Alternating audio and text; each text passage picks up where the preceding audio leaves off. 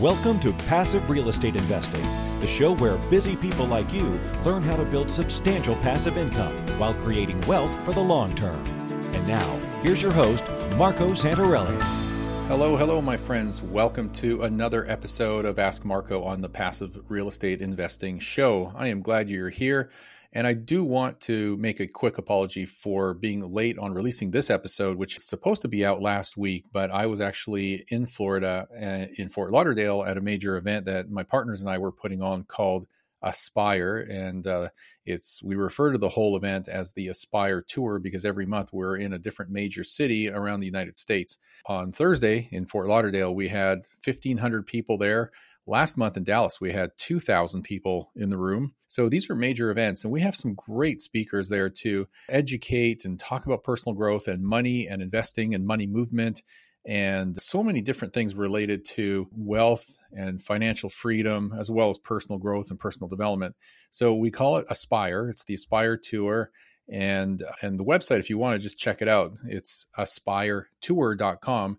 Now, I will tell you that there is a new um, website that is being launched sometime soon. I know it's in the works and it's in beta. So it'll probably be released here in the next week or two, hopefully. But I was in Fort Lauderdale and it was just crazy. It felt like a mini apocalypse. My flight was canceled literally coming into the airport. We ended up circling around the Fort Lauderdale airport for a while before they finally said, We're not reopening the airport. We're going to send you to Tampa. And so the plane turned around, started heading to Tampa, never made it to Tampa, ended up landing in Sarasota. When my flight landed, I pulled out my smartphone, went to Expedia, booked a car rental from Sarasota to Fort Lauderdale. Uh, my intention was to drive it one way and drop it off at the Fort Lauderdale airport when the event was all said and done. So I ended up driving there and drove into some torrential rain. It was unbelievable. I was told that they had one third of their entire annual rainfall happen in one day. And from what I've read, I've heard different stories, but from what I've read, they measured 26 inches of rain at the airport within a 24 hour period. And the majority of that rain, the 26 inches, came down within a 12 hour period. It was setting a record. Previous record for the rainfall in Fort Lauderdale was back in 1979, and that was less than 15 inches, which is still a tremendous amount of rain for a 24 hour period.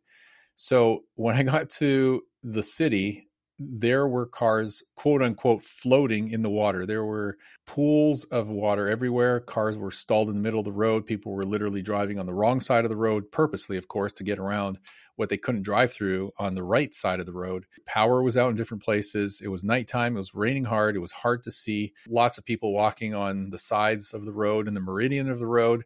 It was just crazy. It just felt like a mini apocalypse. It was funny and scary all at the same time. And then I finally got to my hotel. The power was out. It was a nice Hilton on the water. No power, no hot water. Checked in at midnight. Finally got to bed at one. Had to use my smartphone for lighting to light my way around the room because I couldn't see anything. There was no electricity, no lights. But it was crazy. After all of that, I was pleasantly surprised and amazed that all 1,500 paid ticket holders showed up to our Aspire event the following morning at the Fort Lauderdale Convention Center. It was unbelievable. And it just goes to show that people who have a certain mindset, you know, for success, personal development, growth, even entrepreneurship and just a business like mind that are aspiring, there's that word again, but aspiring to be something bigger and greater than themselves or just to grow into somebody that they want to become, it just shows you that nothing will stop you. You'll just do whatever you need to do, whatever it takes to become that successful person. So I guess um, a shout out to all those people that made it. Our next event is in Denver. So if you want to attend that, you know, please come on by. You can find all the cities and dates that are updated weekly on the aspiretour.com website. Anyway, enough about that. I just wanted to tell you what was going on and the experience that I had last week and why this episode is running a little late. Before I jump into the first question here, we've got some great questions to cover. Just want to remind you if you are listening to this and you haven't subscribed, or if you're a new listener, welcome to the show. Remember to subscribe. It only takes a few seconds, and um, that way you don't miss out on a weekly episode. All right, let's move on to the first question here. So the first question is from, I hope I pronounce your name properly, Mariri. Uh, Maruri. They write in and say, Hi, Marco. Hope you are doing well and thank you for making incredible content accessible to all of us. As a California resident with out of state properties, it is not financially viable to have one LLC per property. I received advice instead to have one rental property in a land trust for separation of liability and privacy, and all the land trusts be owned by an LLC for liability protection. Do you know if this is a better method and if it works as intended? And then he goes on to say, moreover, land trust transfers don't call for a lender due on sale clause either, so that is a is good as well. I'm trying to interpret this here. Would like confirmation that this is a good solution for the intention of privacy and asset protection. Okay, very good question. I haven't had a land trust question come up in a long, long time. So, first and foremost, as you all know, I, I say this uh, somewhat regularly. I am not an attorney, so I'm just giving you my knowledge and my experience. But this is a pretty straightforward question. First and foremost, well, let, let me just say this. You probably got some misinformation here or you misinterpreted it because this is not correct advice um, from my knowledge and my understanding. You see, land trusts are not asset protection vehicles, no matter what anybody tells you. A land trust, which is just a trust holding title to a piece of property, any type of property, is not a form of asset protection. Yes, it does provide anonymity. So there is the privacy part of that. It also has some other benefits that come along that let's just say this it is a benefit but it's not necessarily a benefit that you would ever realize so let's put it this way a land trust allows you to transfer title of a property into a trust providing anonymity it's the privacy piece does not provide asset protection like an llc does or a irrevocable trust would and that's a whole other conversation for another day in fact i I'll probably bring someone on to discuss uh, irrevocable land trusts at some point here. But a land trust just allows you to do two main things. One, provide anonymity in the form of privacy. The other thing it does is it allows you to transfer title on property that has mortgage financing without alarming or triggering what's called the due on sale clause. Now, the due on sale clause is there for lenders to accelerate a loan and basically demand full payment of the principal if they want to, and it has to be triggered in certain different ways. For example, if you stop making mortgage payments and it goes into default after a certain number of days, they can accelerate the loan and basically say, well, you've breached your contract. All the principals now due in full. But in the past, long ago, what would happen is people will transfer title to their property for asset protection purposes and or anonymity purposes, and the lenders could and sometimes would accelerate the loan. And this was kind of an unfair thing. So back in October of 1982, there was an act passed called the Garn St. Germain Depository Institutions Act. We refer to it as the Garn St. Germain Act for short. It's just much easier to talk about that. But that act was initiated under the Reagan administration and it had huge support. It was passed 272 to 91 in the House. And what it allowed you to do is avoid the due on sale clause uh, when you were transferring title for the purposes of uh, setting up your estate or setting up your personal financial affairs.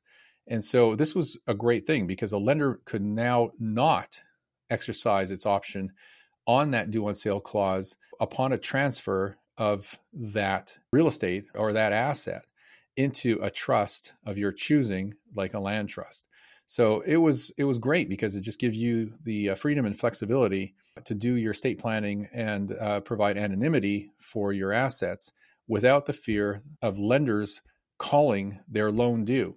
So it was it was a big deal and, and still exists to this day. And a lot of people who choose to use land trusts as just yet another layer to the onion of asset protection and anonymity can incorporate.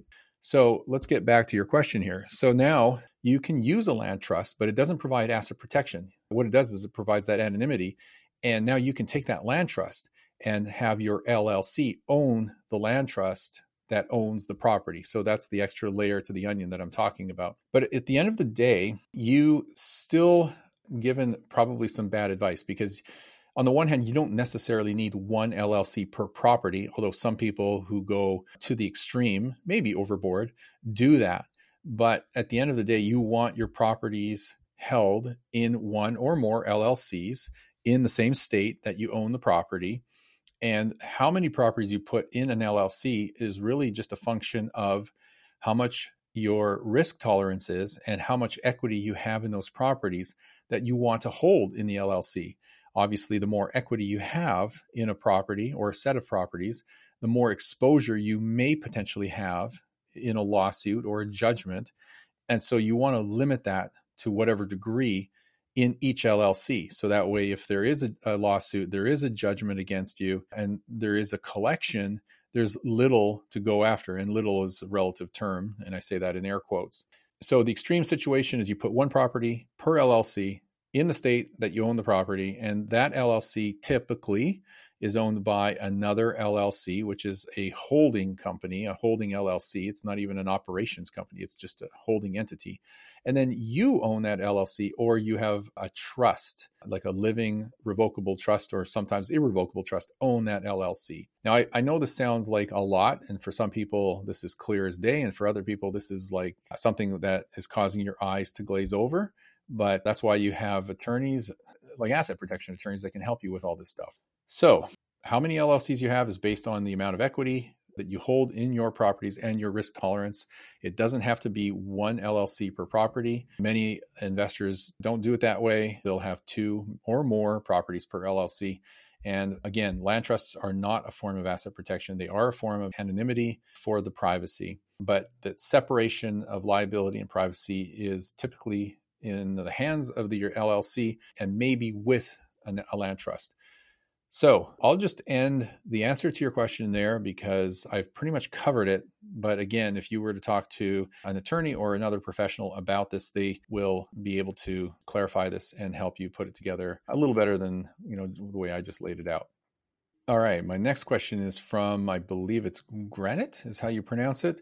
They say, Hi, Marco. Love your show and listen to your episodes often. I'm sure you've been asked this before, but if I own a multifamily home currently, fully rented, and want to transfer the property into an LLC for asset protection reasons, will the mortgage company not like that? Penalize me or ask for the loan in full. Also, what is the best type of structure for this? Just keep it in an LLC or create a holding company as well. All right. So, coincidentally, I just threw these questions together, not even realizing that they were more or less the same type of question. So, my answer to this question, or my answer to the previous question, more or less answers this question as well. So, again, you know, bottom line is if you hold your properties in an LLC for asset protection purposes, and if it's set up properly, hopefully you're working with an asset protection attorney, unless you really know how to do this yourself. And it's not that complicated, but if you don't know what you're doing, have a professional help you, especially in the beginning. But once you have all that set up, then you should be good to go. Now, the reality is this most lenders, and I, would argue that almost all lenders, would never accelerate the loan with that due on sale clause if you're making regular monthly payments. It's bad business for them to foreclose on a property because it's time consuming, it's expensive, they're not generating any income. It just doesn't make sense uh, at all in any way, shape, or form from a business perspective.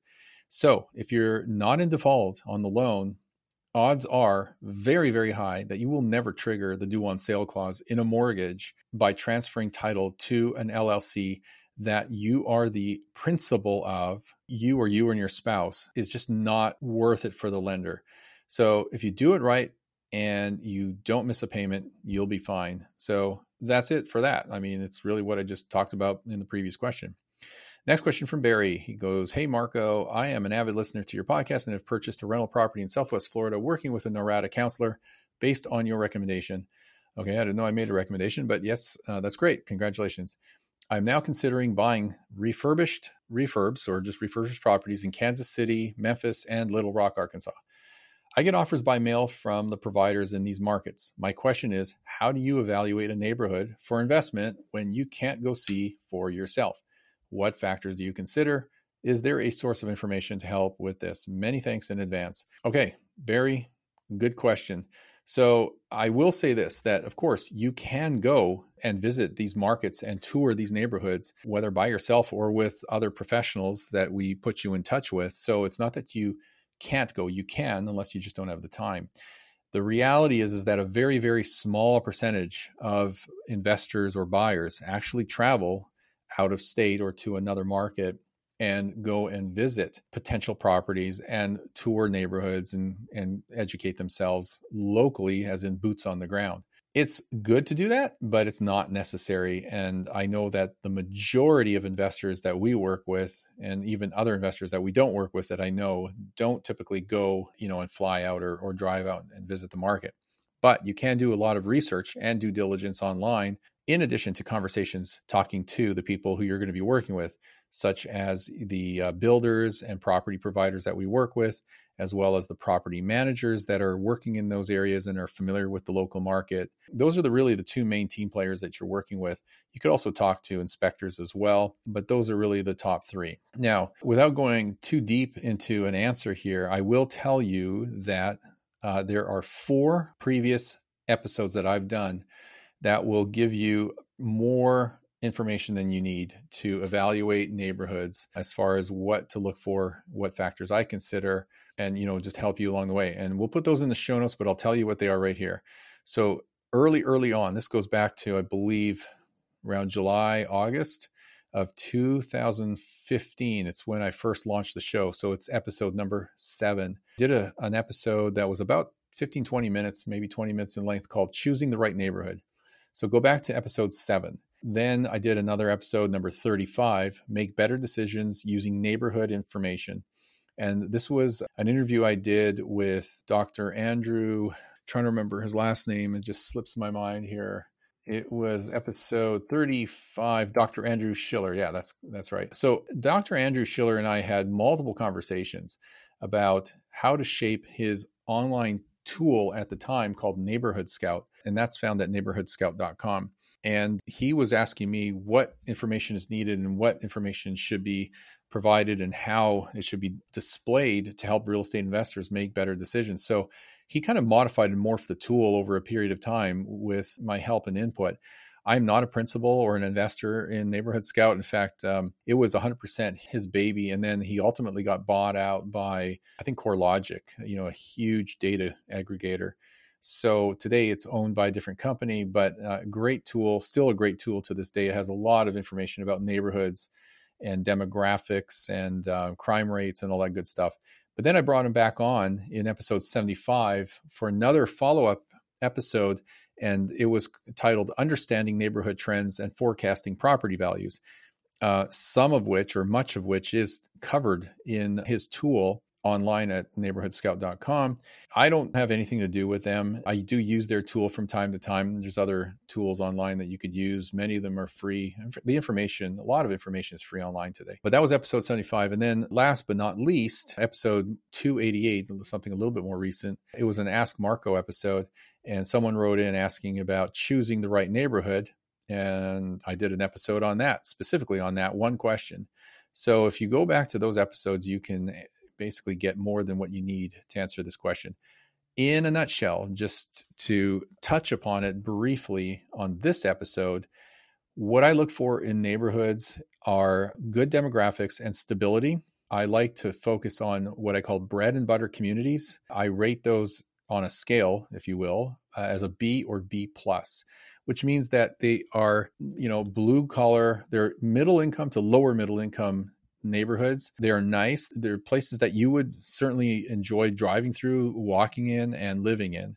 They are mostly blue collar. There is some white collar. It's kind of a blend, but they're neighborhoods that are usually, not always, but depends on the market, close to the median home price of that market overall. Sometimes they're below the median home price, and that's okay. I don't want to be too far off, like too high or too low around that median price. The larger the market, too, the more you're going to see a swing in what you find in different neighborhoods relative to the price in that market, whether it be the average or the median home price. I also like to see things like Starbucks, Target, you know, even a Macy's, if you will, nearby. It doesn't have to be literally in that neighborhood, but just within you know a five to ten minute drive so I, I, like to see things that show that there is consumer spending and consumer demand i don't necessarily like neighborhoods that are filled with vendors and merchants such as bail bonds, uh, dollar stores, dollar like the Dollar Tree or 99 cent stores. There's nothing wrong with that. It's just that when you start to see that type of uh, merchant and a lot of it and something similar to that, in neighborhoods, you know that you're typically drifting into your your B minus C plus and even C category neighborhoods. It's just a lower income type of tenant and a slightly different demographic. And again, there's nothing wrong with that. Those those can generate good cash on cash returns, but it's just not the type of areas I want to be in. I'm okay with lower cash flows and a lower cash on cash return in lieu of more desirable, and that's the operative word, more desirable neighborhoods that typically or often will provide stronger appreciation potential as markets tend to appreciate and move up in terms of price. Those neighborhoods like what i call b b plus even a minus neighborhoods tend to perform better. There's more retail buyers there's faster sales more comparable sales more comps as they call them and they just tend to perform much better. So some of this is anecdotal. Some of it or a lot of it actually is just you know the numbers in the neighborhood and, and what you see so, this is a whole topic in and of itself. But again, those four episodes, number 7, 35, 75, and 288, will also be helpful for you. I hope I covered your question uh, thoroughly enough. If not, you know, let me know, email me, and I'll uh, see if I, you know, can answer anything when more specifically.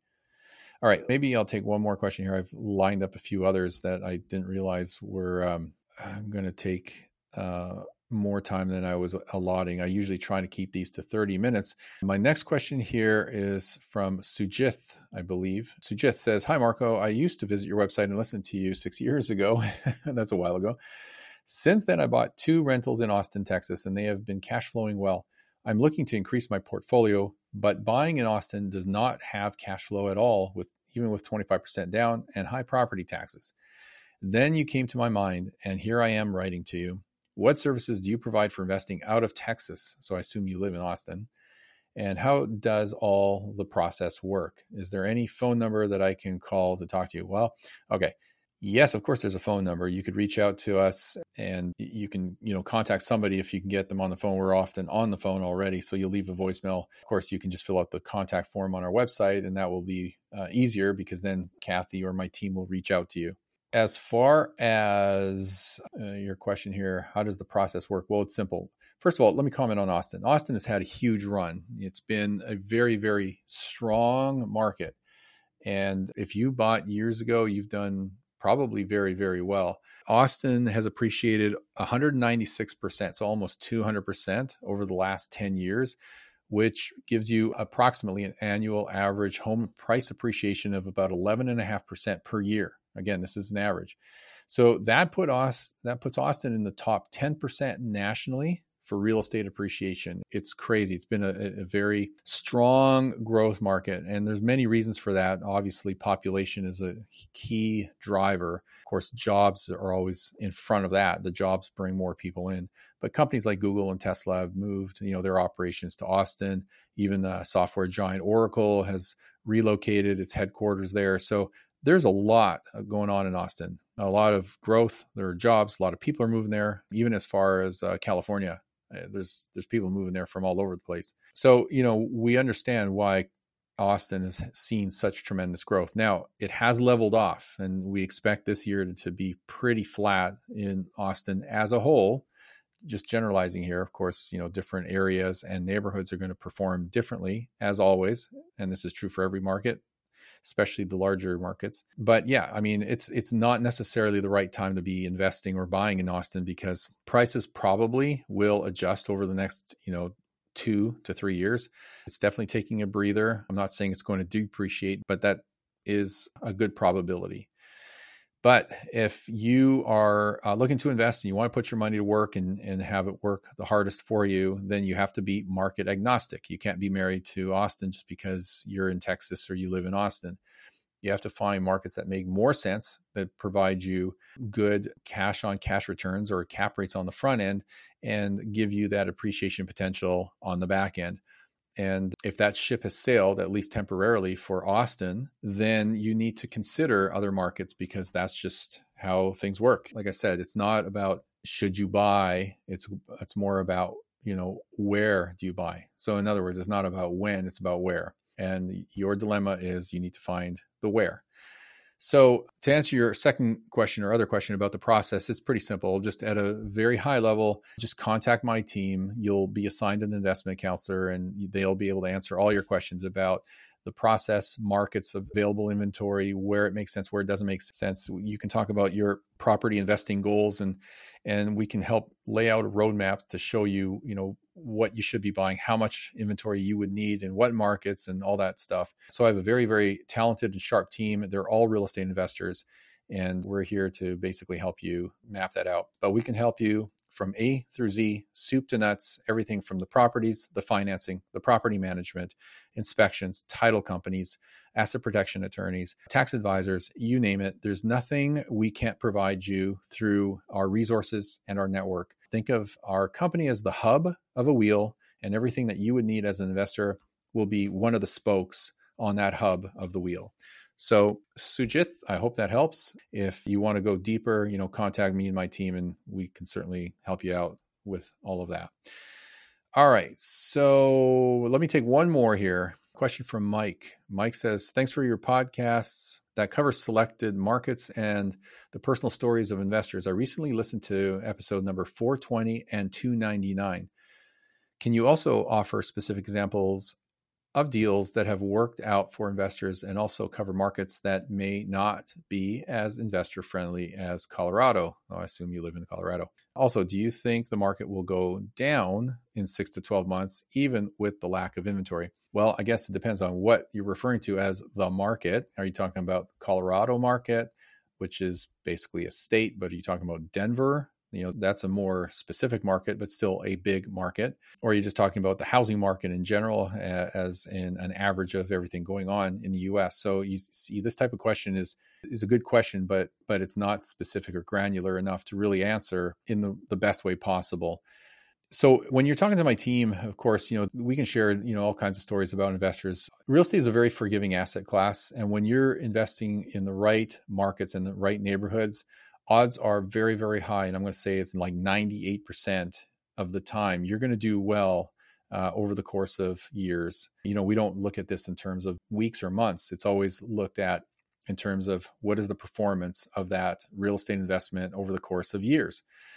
And so, you know, there are literally hundreds of examples of quote unquote deals that have worked out. It's pretty rare that something doesn't work out. And that's usually for some very, very, very strange and odd reason. The only one that comes to mind that's a negative is, and this actually has happened to me too, is that an investor has purchased a property and there was an issue with the sewer line that may or may not be the city's responsibility just depends on where it sits on the property line. But if a sewer line which is extremely rare happens to break or burst then that is a you know a, a costly repair that takes a while.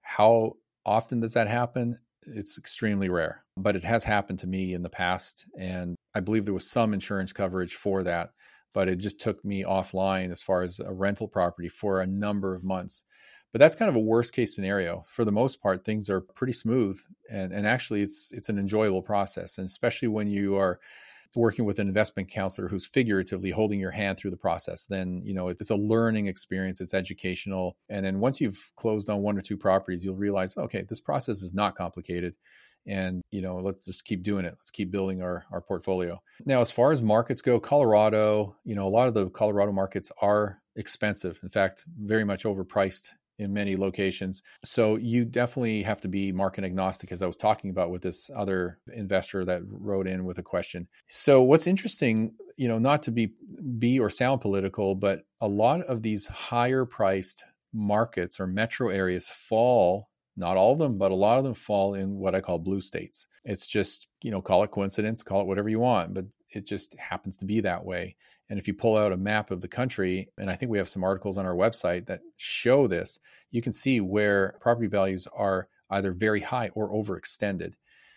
But as far as Colorado and some of the markets within Colorado, like Denver, you know, there there's a bit of a flattening in the price curve. You know, it's definitely a breather. These markets have appreciated a little bit too much, too fast for for a long period of time, and now they just need to take a breather or maybe adjust to come back down to where it becomes more affordable because income doesn't necessarily rise as fast as property values. In fact, it usually doesn't rise as much or as fast. So one thing I'm thinking about doing in the very near future is doing an episode as a market update. I've already done that earlier uh, this year, a couple months ago, and uh, people loved it. So I'm thinking of doing another kind of housing market update that will talk more about this. But you know, just a quick answer to your question about where the market will go in the next six to 12 months. Most markets around the country are taking a breather. Some of those markets have certainly depreciated. It just depends on how overpriced they were and how fast they appreciated over the last two to four years. But even with the lack of inventory, that's actually been beneficial for markets in terms of price adjustments. If there was a lot of inventory, you'd see a different impact on housing market pricing. It would come down faster and more. But because there is a lack of inventory and there's still uh, buyer consumer demand out there for housing, it's really keeping prices in check. In other words, it's putting upward pressure on those prices so they're not depreciating as much or as fast as they would if there was a lot more inventory.